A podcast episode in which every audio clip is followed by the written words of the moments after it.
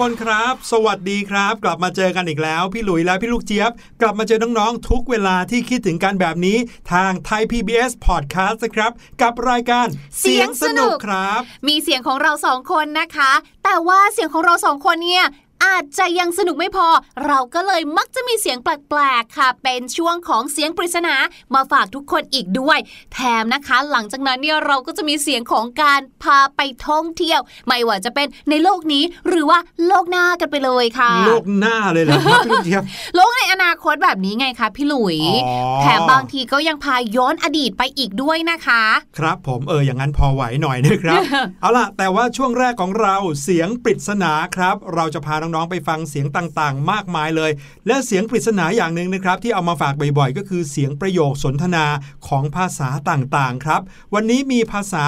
หนึ่งในประเทศอาเซียนมาฝากน้องๆ ลองเดาดูสิว่าเป็นเสียงของภาษาอะไร ลองฟังดูครับ Tôi không thể nghe rõ bạn nói.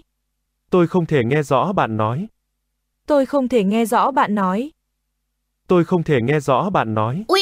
อุ๊ยอุ๊ยอุ๊ย เสียงเนี้ยพี่ลูกเจี๊ยบบ้าพอจะเดาได้อยู่ เพราะว่าเคยมีโอกาสไปเที่ยวที่ประเทศของเขาด้วยอืมบอกเลยนะคะว่าเป็นประเทศที่มีกาแฟที่รสชาติเป็นเอกลักษณ์มาก ๆเลย รวมไปถึงค่ะอาหารการกินของบ้านเขาเนี่ยนะคะ ก็สามารถหาได้ในประเทศของเราเหมือนกันอืมอันนี้อย่าเรียกว่าบอกใบ้เลย แทบจะเรียกว่าเฉลยแล้วจริงนะคเหรรับอแต่ว่า ประโยคที่เป็นภาษาของประเทศนี้นะครับน้องๆอาจจะไม่ค่อยเคยได้ยินสักเท่าไหร่ มาได้ยินกันแล้วก็ลองเดาดูครับ ว่านี่คือประโยคภาษาอะไรครับ และเดี๋ยวเราจะกลับมาเฉลยกัน แต่ว่าตอนนี้ได้เวลาพาน้องๆไปเที่ยวกันแล้วครับ วันนี้พี่หลุยและพี่ลูกเจี๊ยบจะพาน้องๆไปเที่ยวที่ที่เรียกได้ว่า สุดลูกหูลูกตาเลยทีเดียวแล้วก็กว้างใหญ่สุดๆไปเลยครับ ถ้าอย่างนั้นเนี่ยเราอาจจะต้องเตรียมแผนที่ไปด้วยนะพี่หลุย นอกเหนือจากการพกเจ้า snorkel เนี่ยนะคะ เพื่อที่เราจะได้หายใจใต้น้ำได้ รวมไปถึงกล้องถ่ายใต้น้ำเพื่อที่จะได้เก็บภาพสวยๆมาฝากทุกคนกันด้วย ใช่แถมยังไปหลายประเทศอีกด้วย จะเป็นที่ไหนตามเรามาเลยครับ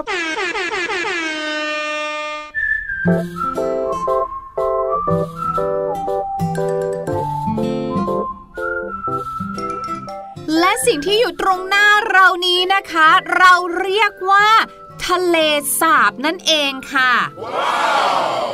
ทะเลสาบเนี่ยนะคะ เป็นบึงอย่างหนึ่งด้วยนะ เพียงแต่ว่าเป็นบึงที่ใหญ่มากๆเลยค่ะ แล้วก็อย่างที่เห็นนะคะมองไปสุดลูกหูลูกตาค่ะ ล้อมรอบด้วยพื้นดินนะคะ โดยทั่วไปแล้วเนี่ยทะเลสาบเนี่ย จะไม่มีทางไหลออกสู่ทะเลนะคะ และทะเลสาบเนี่ยก็มีน้ำจืดด้วย เรียกกันแบบตรงตัวไปเลยค่ะว่า ทะเลสาบน้ำจืดนั่นเอง แต่ถ้าเกิดว่าทะเลสาบเนี่ยนะเกิด special ค่ะพิเศษขึ้นมา จากที่บอกว่าอ้าวไหนไม่มีทางไหลออกสู่ทะเลไงล่ะบางทะเลสาบค่ะ ด้านไหลออกสู่ทะเลได้ ก็เลยมีส่วนผสมของน้ำเค็ม แน่นอนแบบนี้เราเรียกว่าทะเลสาบน้ำเค็มค่ะ ใช่ครับทุกครั้งที่เราพูดถึงทะเลสาบนะครับ น้องๆ จะต้องนึกถึงภาพของบึงขนาดใหญ่เลย เพราะว่าถ้าเราพูดคำว่าทะเลก็จะต้องนึกถึงชายหาด แล้วก็ใช่ทะเลที่แบบโอ้โหสุดเวิ้งว้างออกไปสู่ใจกลางมหาสมุทรใช่ไหมครับ แต่ถ้าเกิดเป็นทะเลสาบเนี่ยจะมีพื้นดินล้อมรอบครับ เอ๊ะเอ๊ะเอ๊ะพี่หลุย เวลาที่เขาขายบ้านกันเนี่ย พี่ลูกเจี๊ยบก็เคยได้ยินนะอืมมีทะเลสาบในหมู่บ้านด้วยอืมหรือบางทีสนามกอล์ฟอย่างเงี้ยลูกกอล์ฟบ้านติดตกทะเลไปในสาบทะเลสาบ อ่าใช่ครับ เพราะว่าทะเลสาบเนี่ยนะครับยังหมายถึงแหล่งน้ำที่เกิดขึ้นจากการขุดของมนุษย์ได้ด้วย ไม่ใช่เกิดขึ้นตามธรรมชาติเท่านั้นครับ มนุษย์ขุดพื้นที่ขนาดใหญ่แล้วก็ใส่น้ำลงไป นั่นก็เรียกว่าทะเลสาบได้เหมือนกันครับ แม้แต่ในสวนสาธารณะขนาดใหญ่ในกรุงเทพ หรือว่าในหลาย ๆ จังหวัดเนี่ยก็มีทะเลสาบเหมือนกัน เพียงแต่ว่าในประเทศไทยเรามักจะไม่ค่อยเรียกพื้นที่ลักษณะแบบนี้ว่าทะเลสาบครับ อาจจะชอบเรียกว่าบึงมากกว่าอืมอย่างเช่น บึงบรเพชรในจังหวัดนครสวรรค์เนี่ยถือเป็นแหล่งน้ำจืดที่ใหญ่ที่สุดของประเทศเลยนะครับ มีพื้นที่ถึงกว่า 212 ตารางกิโลเมตรเลยใหญ่โตมโหฬารมาก ในกรุงเทพก็มีนะบึงหนองบอนใครเคยได้ยินบ้าง เป็นที่ที่ไปวิ่งริมบึงได้ด้วย เรียกได้ว่าในแทบทุกจังหวัดก็จะมีบึงขนาดใหญ่เป็นของตัวเอง นั่นก็คือทะเลสาบแบบหนึ่งเหมือนกันครับไหนๆวันนี้เราพูดถึงเรื่องของทะเลสาบกันแล้ว พี่หลุยกับพี่ลูกเจี๊ยบก็เลยจะพาน้องๆ ไปรู้จักกับที่สุดในโลกของทะเลสาบ ซึ่งมีความที่สุดในโลกอยู่หลายด้านเลยทีเดียวนะครับ ไม่ว่าจะเป็นทะเลสาบน้ำเค็มที่ใหญ่ที่สุดในโลก ทะเลสาบน้ำจืดที่ใหญ่ที่สุดในโลกล่ะจะเป็นที่ไหน หรือว่าทะเลสาบที่เก่าแก่ที่สุดในโลก เกิดขึ้นเป็นแห่งแรกของโลก คือที่ไหนรู้ได้ยังไง วันนี้เราจะไปเที่ยวกันครับ เรามาเริ่มกันที่ทะเลสาบซูพีเรียกันเลยดีกว่าค่ะ ทะเลสาบซูพีเรียเนี่ยนะคะ ถือว่าเป็นหนึ่งในกลุ่มทะเลสาบเกรทเลคค่ะ ที่ตั้งอยู่ระหว่างสหรัฐอเมริกา ติดต่อกับรัฐมินนิโซตา มิชิแกน แล้วก็วิสคอนซินกับแคนาดา ในรัฐออนแทริโอนั่นเองค่ะ ทะเลสาบที่นี่เนี่ยนะคะ มีพื้นที่ที่กว้างใหญ่มาก ๆ เลยค่ะ ทั้งหมดรวมแล้วเนี่ยนะคะ 84,000 ตารางกิโลเมตรเลย ก็เลยทำให้ทะเลสาบซูพิเรียเนี่ยนะคะ เป็นทะเลสาบที่ใหญ่ที่สุดในทวีปอเมริกาเหนือ แล้วก็อย่างที่บอกค่ะว่ายังเป็นทะเลสาบน้ำจืดที่ใหญ่ที่สุดในโลกอีกด้วยค่ะ และแม้ว่าทะเลสาบซูพิเรียเนี่ยนะคะ จะมีขนาดใหญ่ที่สุดในโลก แต่ว่าจริงๆแล้ว ปริมาณของน้ำจืดเนี่ยยังคงเป็นรองทะเลสาบไบคาลในรัสเซีย และทะเลสาบแทนแกนิกาในทวีปแอฟริกาค่ะ เพียงแต่ว่าด้วยพื้นที่ของเขาทั้งหมดโดยรวมอะค่ะ มันเยอะกว่าก็เลยทำให้เขาเนี่ยได้ครองแชมป์เป็นทะเลสาบน้ำจืดที่ใหญ่ที่สุดในโลกไปนั่นเองค่ะ ละหลายคนอาจจะงงว่าอ้าวในเมื่อพื้นที่เยอะเนี่ยนะ ปริมาณน้ำก็ควรจะเยอะไปด้วยไม่ใช่หรอ แต่ทำไมปริมาณน้ำถึงได้น้อยกว่าที่อื่นล่ะ นั่นก็เป็นเพราะว่าความลึกที่ไม่เท่ากันนั่นเองค่ะ แม้ว่าพื้นที่อาจจะดูใหญ่นะคะ แต่ว่าความลึกของเขาเนี่ยค่ะ ไม่เท่ากันกับทะเลสาบไบคาลในรัสเซีย หรือว่าทะเลสาบแทนแกนิกาในทูบแอฟริกาค่ะ ก็เลยทำให้เขาเนี่ยเทียบกันไม่ค่อยจะได้สักเท่าไหร่นะคะ มาต่อกันที่ทะเลสาบที่ใหญ่ที่สุดในโลกอีกแห่งหนึ่งนะครับ เมื่อกี้นี้เป็นทะเลสาบน้ำจืดไปแล้ว คราวนี้ถึงตาของทะเลสาบน้ำเค็มกันบ้างครับ ทะเลสาบน้ำเค็มเนี่ยอย่างที่เรารู้กันเมื่อกี้นี้พี่ลูกเจี๊ยบบอกแล้วว่า เป็นทะเลสาบที่มีทางเชื่อมออกสู่ทะเล ก็เลยทำให้น้ำในทะเลสาบนั้นเป็นน้ำเค็ม และสถานที่แห่งนั้นนะครับก็คือทะเลสาบแคสเปียนครับ ทะเลสาบแคสเปียนเนี่ยจริงๆ คือทะเลนะเป็นทะเลปิด ที่เขามีขอบเขตพอสมควรเลยทีเดียว แล้วก็ช่องทางที่ออกสู่ทะเลใหญ่เนี่ยมีเพียงนิดเดียวนะครับ ก็เลยกลายเป็นทะเลสาบน้ำเค็มที่ใหญ่ที่สุดในโลกครับ มีพื้นที่ถึง 371,000 ตารางกิโลเมตรแหมพอเทียบกับบึงบอระเพ็ดในประเทศไทยที่มีแค่ 212 ตารางกิโลเมตรแล้วเนี่ย แทบจะเรียกได้ว่าเป็นปู่กับหลานเลยนะครับ แถมทะเลสาบแคสเปียนเนี่ยยังมีจุดที่ลึกที่สุดประมาณถึง 980 เมตร เรียกได้ว่ามีขนาดใหญ่ราวๆ 70%ของประเทศไทยเลยทีเดียว นี่เฉพาะแค่ทะเลสาบนะ เป็น 2 ใน 3 ของประเทศไทยเข้าไปแล้ว นอกจากนั้นทะเลสาบแคสเปียน ยังถูกล้อมรอบด้วยประเทศต่างๆ ถึง 5 ประเทศด้วยกันครับ นั่นก็คือประเทศรัสเซีย ประเทศอาเซอร์ไบจาน ประเทศอิหร่าน ประเทศเติร์กเมนิสถาน และก็ประเทศคาซัคสถานครับ ซึ่งภายในทะเลสาบแห่งนี้นะครับก็มีการตรวจสอบถึงความเค็ม เมื่อเปรียบเทียบกับทะเลเปิดทั่ว ๆ ไป ว่ากันว่ามีความเค็มเพียงแค่ 30%ของทะเลเปิดทั่ว ๆ ไปเท่านั้นครับ เท่ากับว่ามีปริมาณเกลืออยู่ประมาณ 1.2%ของทะเลครับทะเลสาบแคสเปียนนะครับได้ชื่อว่าใหญ่ที่สุดในโลกจากผลการสำรวจทางธรณีวิทยา ถูกค้นพบโดยนักวิทยาศาสตร์ ว่าทะเลสาบแห่งนี้เกิดขึ้นในช่วงระยะเวลาประมาณ 30 ล้านปีที่แล้วเลยครับ โดยที่ทะเลแคสเปียนเนี่ยเคยเป็นส่วนหนึ่งของมหาสมุทรมาก่อนนะครับ ตั้งแต่ 30 ล้านปีก่อน ตั้งอยู่ในทวีปยูเรเซียแต่ว่าสุดท้ายนะครับจากความเว้าแหว่งของแผ่นทวีป แล้วก็การเคลื่อนตัวของแผ่นดิน ก็ทำให้ทะเลแคสเปียนแห่งนี้ กลายมาเป็นทะเลปิดเมื่อ 5.5 ล้านปีที่ผ่านมาครับ หลังจากนั้นก็ได้เปลี่ยนเป็นทะเลสาบ ทำให้มนุษย์เนี่ยได้เข้ามาตั้งถิ่นฐานโดยรอบ ในช่วงระยะเวลาประมาณ 75,000 ปีก่อนหน้านี้มานี่เอง จากการที่เขามีตัวตนอยู่กว่า 30 ล้านปีมาแล้วเนี่ยแต่ว่ามนุษย์เพิ่งเข้ามาเมื่อไม่กี่หมื่นปีมานี้ครับทะเลสาบแคสเปียนมีทั้งเข้าของแม่น้ำไหลเข้ามา 3 สายครับ ได้แก่แม่น้ำวอลกาแม่น้ำคูรา แล้วก็แม่น้ำเตเร็ก นอกจากนี้ก็ยังค้นพบเกาะต่างๆ ที่อยู่ในทะเลสาบแห่งนี้มากกว่า 20 เกาะครับ ไหนๆนะคะ ก่อนหน้านี้พี่ลูกเจี๊ยบเนี่ยได้พูดถึงทะเลสาบไบคาลนะคะ ที่บอกว่าเป็นทะเลสาบที่มีปริมาณน้ำจืดเนี่ยนะคะ เยอะกว่าใช่ไหมดังนั้นค่ะ เราก็มาแวะกันสักหน่อยละกันเนาะเพราะว่าทะเลสาบไบคาลเนี่ยนะคะ ถือว่าเป็นทะเลสาบที่เก่าแก่ แล้วก็ลึกที่สุดในโลกอีกด้วยละค่ะ ทะเลสาบไบคาลเนี่ยนะคะ ตั้งอยู่บริเวณตอนใต้ของไซบีเรียประเทศรัสเซียนั่นเองค่ะ อย่างที่บอกนะว่าเป็นทะเลสาบที่ลึกสุดใจกันไปเลย ลึกที่สุดในโลกเลยค่ะ โดยจุดที่ลึกที่สุดนะคะ มีความลึกมากกว่า 1,640 เมตรค่ะโอ้โหไม่อยากจะคิดเลย ถ้าเกิดว่านั่งเรือไปแล้วทำโทรศัพท์มือถือหล่น หรืออะไรก็แล้วแต่โอ้โหหล่นลงไปเนี่ยนะคะ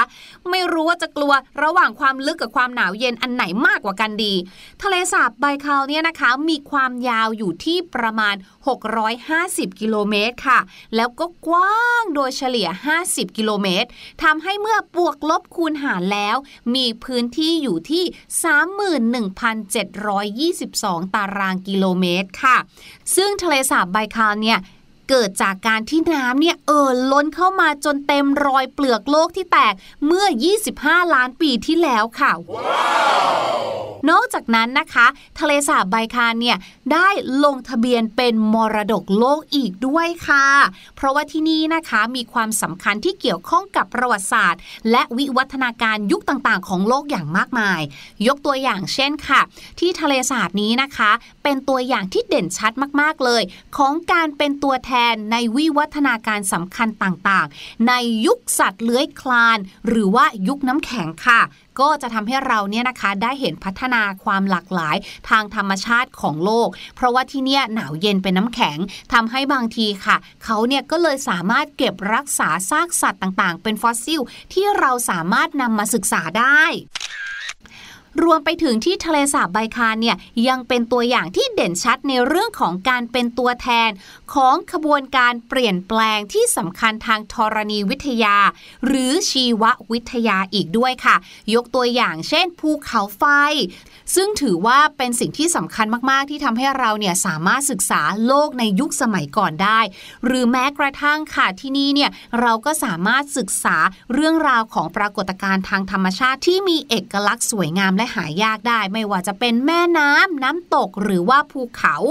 รวมไปถึงค่ะที่นี่นะคะ ทะเลสาบไบคานเนี่ยยังเป็นถิ่นที่อยู่อาศัยของสัตว์ชนิดต่างๆ ที่หายาก หรือพันธุ์พืชที่หายากที่อาจจะตกอยู่ในสภาวะของการใกล้สูญพันธุ์แล้วแบบนี้เป็นต้นค่ะ ฟังดูเหมือนเป็นโลกอีกใบหนึ่งเลยเนาะ นั่นนะสิ อย่างที่บอกความที่เขาเนี่ยมีความหนาวเย็นอย่างมากค่ะ เพราะว่าในช่วงฤดูหนาวเนี่ยที่นี่เนี่ยเขาว่ากันว่าก็ปกคลุมด้วยน้ำแข็งสวยงาม และการที่ถูกปกคลุมด้วยน้ำแข็งแบบนี้แหละค่ะ ก็ถือว่าเป็นการรักษาสภาพสิ่งมีชีวิตบางอย่างเอาไว้ด้วยครับผมมีทั้งภูเขามีทั้งน้ำตกอยู่ในบริเวณของทะเลสาบด้วยนะครับ แล้วก็อย่างที่บอกครับ ครองตำแหน่งของทะเลสาบที่เก่าแก่ที่สุดในโลก แถมยังมีความลึกที่สุดในโลก นั่นเลยทำให้เขามีปริมาตรน้ำนะครับที่อยู่ภายในทะเลสาบมากที่สุดในโลกอีกด้วยนะครับมากกว่าทะเลสาบซูพิเรีย หรือว่าทะเลสาบแคสเปียนด้วยครับเอาล่ะ มาถึงทะเลสาบอีกแห่งหนึ่งนะครับ เป็นทะเลสาบที่อยู่ในทวีปอเมริกาใต้นะครับ แต่ว่าเขาครองแชมป์ว่าเป็นทะเลสาบที่อยู่สูงที่สุดในโลกครับ แหมพอพูดถึงคำว่าสูงที่สุดในโลก เราก็มักจะนึกถึง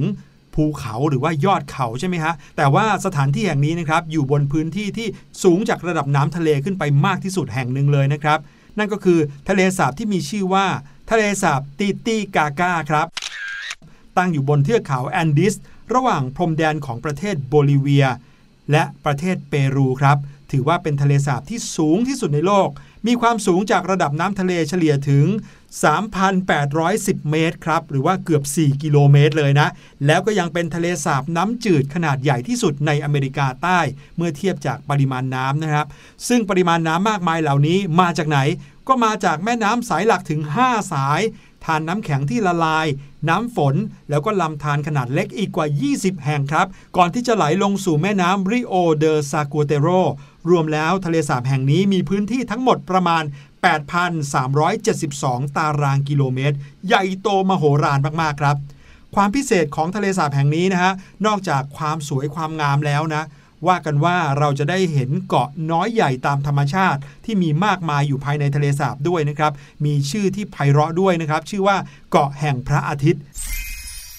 ซึ่งเป็นเกาะที่ใหญ่ที่สุดด้วย อยู่ในเขตประเทศโบลิเวีย และเกาะอีกแห่งหนึ่งนะครับ มีเหมือนเมืองไทยเลยก็คือเกาะลอยครับพี่ลูกเจี๊ยบอืมเกาะลอยที่ศรีราชาเนี่ยมีอยู่ในทะเลสาบแห่งนี้ด้วย ชื่อของเขาก็คือ floating island หรือว่าเกาะลอยเนี่ยแหละครับ เป็นเกาะที่มนุษย์สร้างขึ้น ซึ่งคนที่สร้างก็คือชาวอูรอสครับ เป็นชนเผ่าพื้นเมือง ที่อาศัยอยู่ในบริเวณนี้มาตั้งแต่ยุคก่อนอินคาเลยนำเอาต้นโทโทราพืชจำพวกกกนะครับที่มีอยู่เป็นจำนวนมากในพื้นที่ทะเลสาบเนี่ยเอามาทำเป็นเกาะ โดยนำมารวมกันครับถมถมถมเอาไว้เป็นชั้นๆ แล้วก็ผูกเชือกเอาไว้ ซึ่งแน่นอนครับว่าจะต้องมีการซ่อมแซมกันอย่างสม่ำเสมอครับ เพราะว่าต้นโทโทรานั้นมีจำนวนมากมายเหลือเกินที่เขาเอามาผูกลอยน้ำเอาไว้ ส่วนที่อยู่ล่างสุดก็น่าจะต้องเน่าเปื่อยไปเรื่อยๆ ก็เลยต้องนำต้นโทโทรามาวางทับทับทับซ้อนซ้อนซ้อนกันไปเรื่อยๆ ไม่มีที่สิ้นสุดเลยนะครับ นอกจากจะนำมาสร้างเป็นเกาะลอยน้ำได้แล้วเนี่ย ต้นโทโทราก็ยังเอามาสร้างบ้านนะครับทำเครื่องมือใช้สอยในครัวเรือน หรือแม้กระทั่งเอามาทำเป็นเรือก็ยังได้ ถือว่าเป็นพืชสารพัดประโยชน์ของชาวอเมริกาใต้อย่างแท้จริงเลยละครับ เอาล่ะไหนๆนะคะ พี่หลุยเราก็มาสต็อปกันที่นี่เป็นที่สุดท้าย พี่ลูกเจี๊ยบอยากลองนั่งเรือบ้างอะว่าเจ้าใบไม้จากต้นโทโทราเนี่ยนะ มันจะสามารถทำเป็นเรือให้เรานั่งแล้วก็ลอย รับน้ำหนักเราได้จริงๆเหรอเนี่ย เพราะฉะนั้นตอนนี้ค่ะ ฝากน้องๆไปฟังเพลงกันก่อนดีกว่าค่ะ กับเพลงที่ชื่อว่ามดลอยคอครับ ส่วนให้เราสองคนไปนั่งเรือลอยคอลอยตัวกันในทะเลสาบกันก่อน และเดี๋ยวกลับมาเจอกันใหม่ในช่วงของภาษาอังกฤษดีๆ จากเพลงเพลงนี้ครับ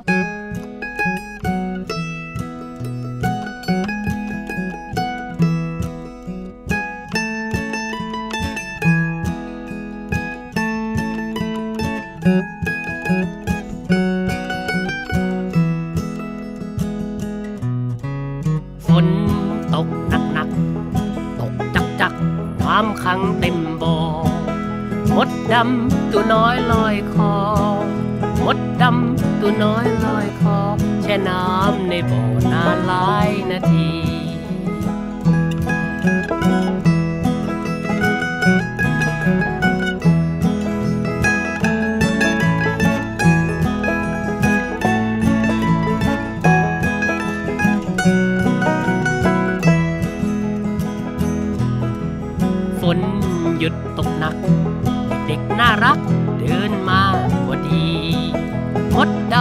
บอกช่วยฉันที มดดำบอกช่วยฉันที ไม่รอรี รีบช่วยมด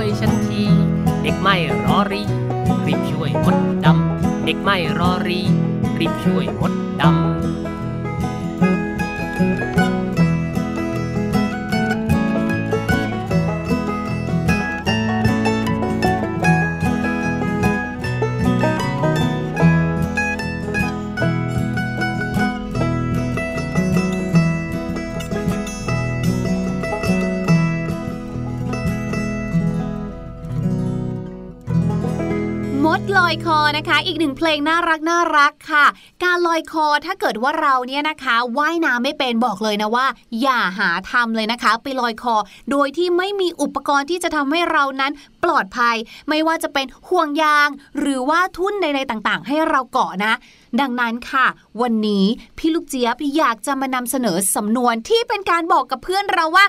อย่าหาทำกันเลยทีเดียวเชียวค่ะ จะมีอะไรบ้างนะคะ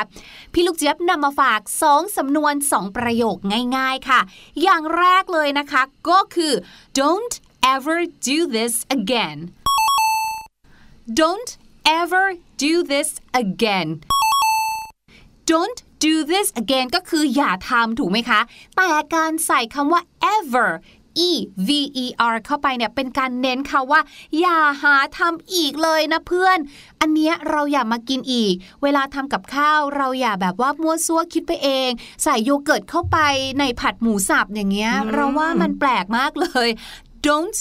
ever do this again นะคะ หรืออย่างที่บอกค่ะเราสามารถพูดสั้นๆก็ได้นะคะว่า don't do it again อย่าทำมันอีกเลยนะเพื่อน เราว่าสิ่งที่เราคิดทำกันเนี่ย มันดูอย่าหาทำอะนะไม่ค่อคะยเวิร์กถูกต้องไม่ค่อย work เลยนะคะ และนี่ก็คือ 2 ประโยค 2 สำนวนง่าย ๆนะคะ ที่ตรงกับภาษาไทยที่เราใช้กันอยู่ในทุกวันว่า อย่าหาทำก็คือ don't do this again หรือ don't ever do this again นั่นเองค่ะ ขอบคุณพี่ลูกเจี๊ยบมาก ๆ เลยครับ กับประโยคภาษาอังกฤษที่เอามาฝากกันในวันนี้ครับ ตอนนี้ได้เวลามาเฉลยเสียงปริศนากันแล้ว กับประโยคภาษาหนึ่งที่เราเปิดให้น้องๆฟังกันไป บอกว่าเป็นภาษาของประเทศหนึ่งในอาเซียนของเราด้วยนะครับ ลองฟังกันอีกสักรอบเดี๋ยวกลับมาเฉลยครับ Tôi không thể nghe rõ bạn nói. Tôi không thể nghe rõ bạn nói. Tôi không thể nghe rõ bạn nói. Tôi không thể nghe rõ bạn nói. เป็นไงครับ เดากันถูกหรือเปล่า ภาษาที่เราเปิดให้น้องๆฟังนะครับ คือประโยคภาษาเวียดนามครับ อย่างที่พี่ลูกเจี๊ยบบอกนะครับว่าเป็นประเทศที่สวยงาม น่าท่องเที่ยวแล้วก็ยังมีกาแฟอร่อยอีกด้วยครับ ส่วนประโยคเมื่อกี้นี้นะครับที่น้องๆ ได้ยินนั้นแปลเป็นภาษาไทยได้ว่า ผมได้ยินคุณไม่ถนัดเลย ผมได้ยินคุณไม่ถนัดเลยนะครับ ก็ควรแล้วนะครับน้องๆ ควรจะฝึกประโยคนี้เอาไว้เลยล่ะ เพื่อไปถึงเวียดนามจะได้พูดประโยคนี้กับคนเวียดนามได้นะครับเอาล่ะ ตอนนี้รายการเสียงสนุกหมดเวลาแล้วครับ พี่หลุยและพี่ลูกเจี๊ยบก็ต้องขอลาน้อง ๆ ไปก่อน สามารถที่จะกดฟัง EP อื่นได้เลยนะครับ ทาง Thai PBS Podcast แห่งนี้ วันนี้ลากันไปแล้ว สวัสดีครับ สวัสดีค่ะ สบัดจินตนาการ สนุกกับเสียง เสริมสร้างความรู้ในรายการ